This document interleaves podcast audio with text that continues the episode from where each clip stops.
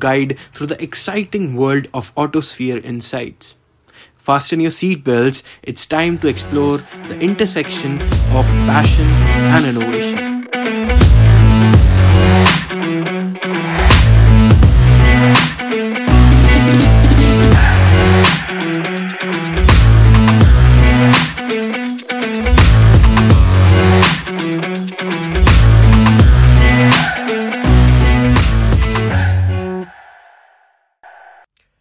2006, Opel left India.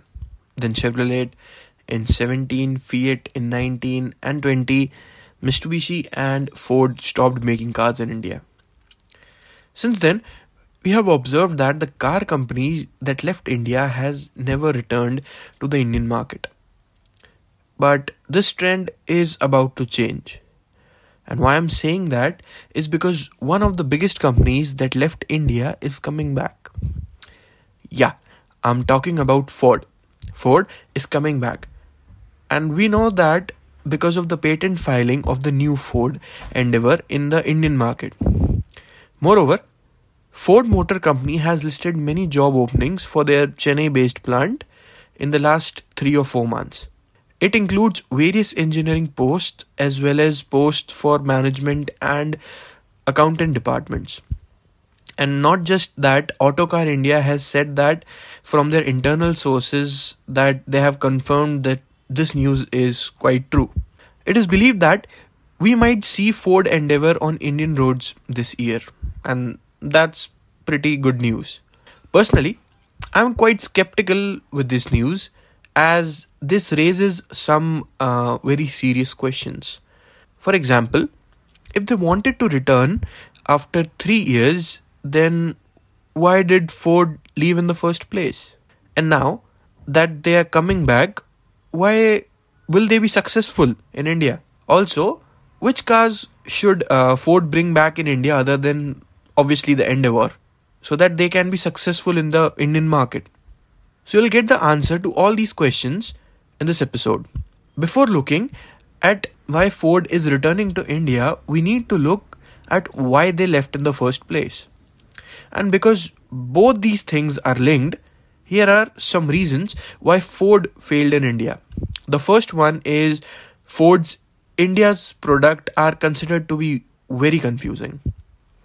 And for example, in the mid 2010s, when the demand of SUV in the market was rising, Ford had only one mass market SUV that was EcoSport.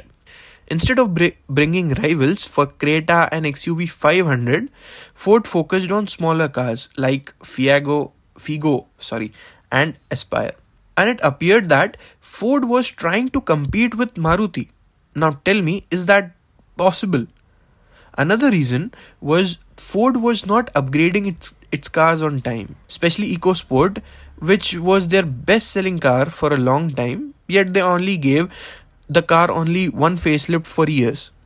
I believe that if they introduced new generation, uh, it would have been better and also it would have showed on their sales also.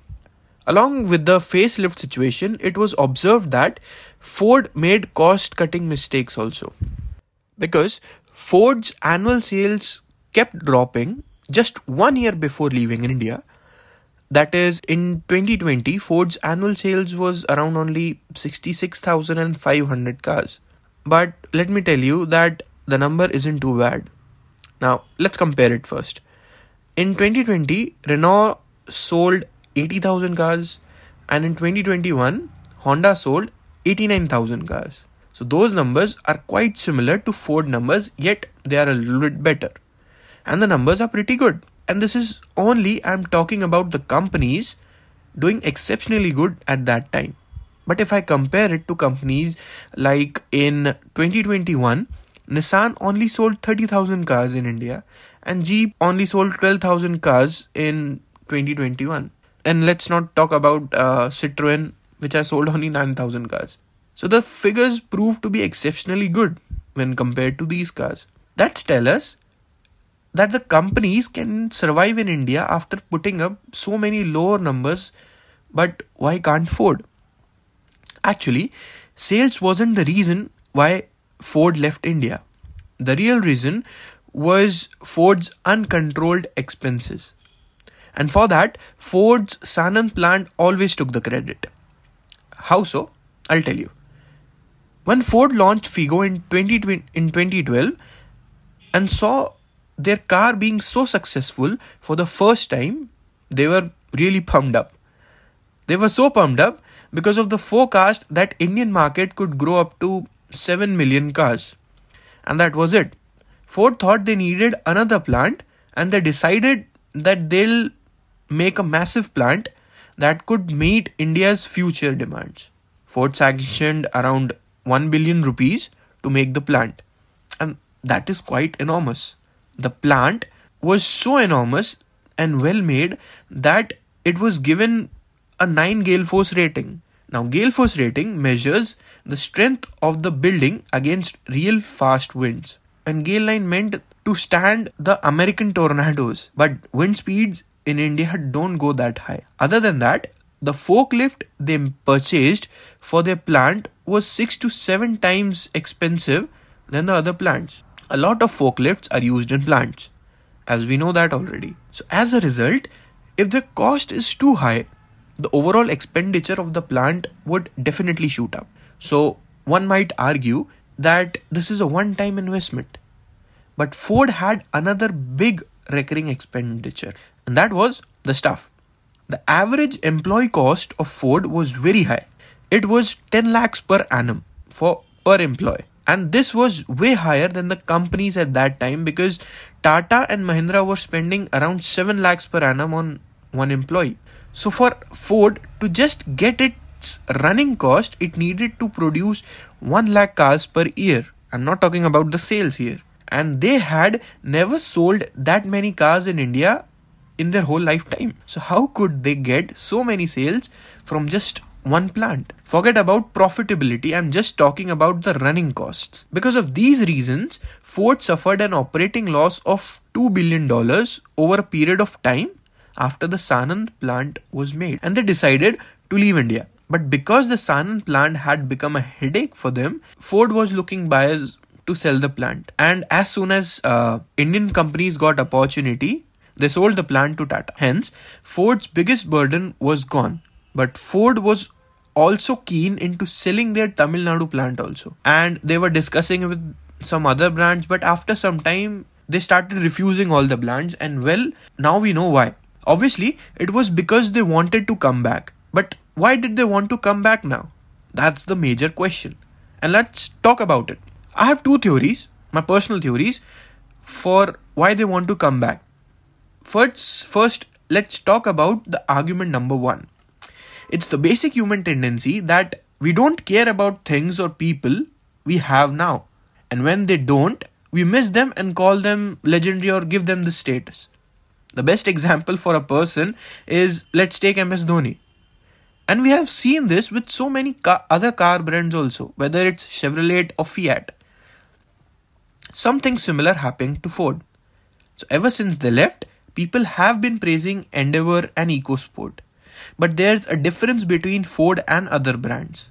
That is, Ford isn't just getting praised on social media, they still have a good market value. For example, if you go through the used car market, you will see that these cars are still in demand even after the company have left. If you were to look about Ford EcoSport and Endeavour, their demand is pretty high for the used market. The prices of cars are not dropping anytime soon and they have not dropped since last 2 years also. The demand is so high that the car is sold as soon as it's listed. Ford also sees that Indians love these cars. That's why they are bringing their ace back first in India. That is Endeavour. Speaking of the car, I think it will give a tough competition to Fortuner.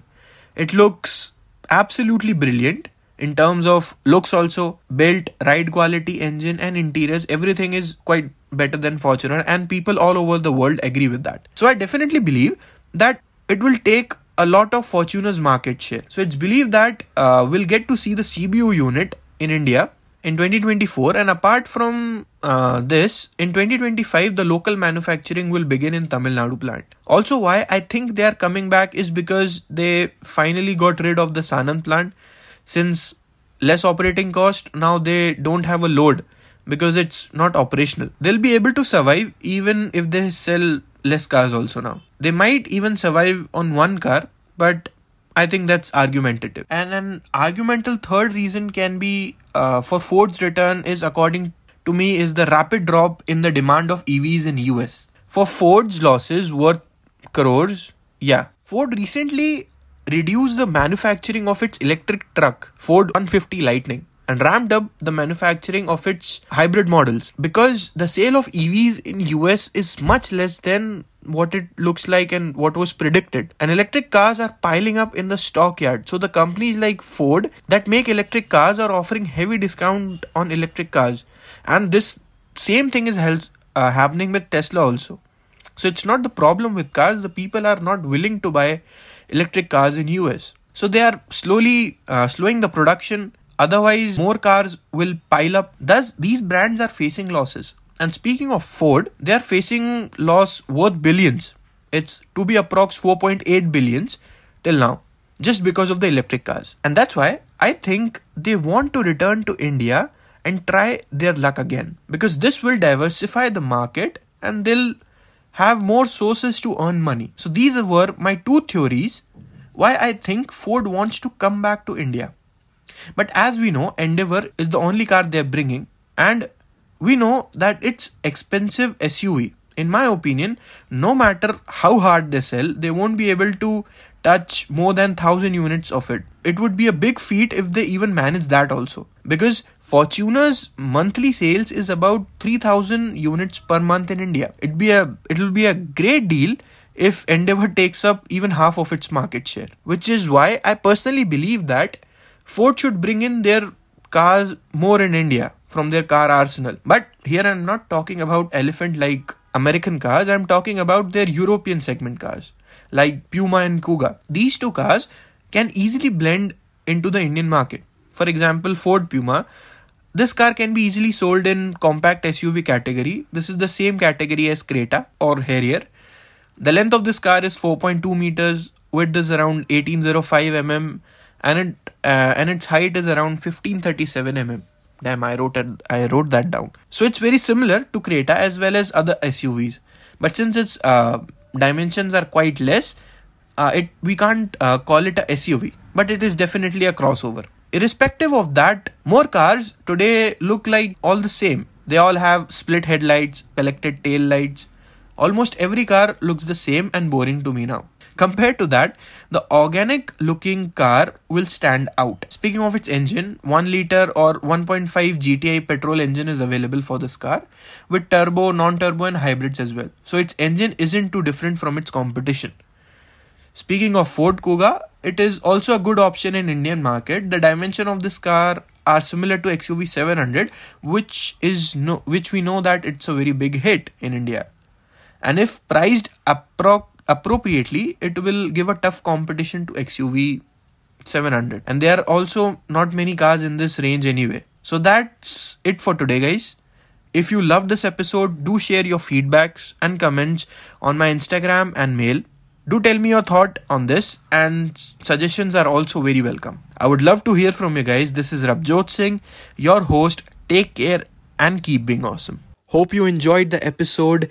Please let us know your suggestions and feedbacks so that we can work on ourselves and get you a better quality content.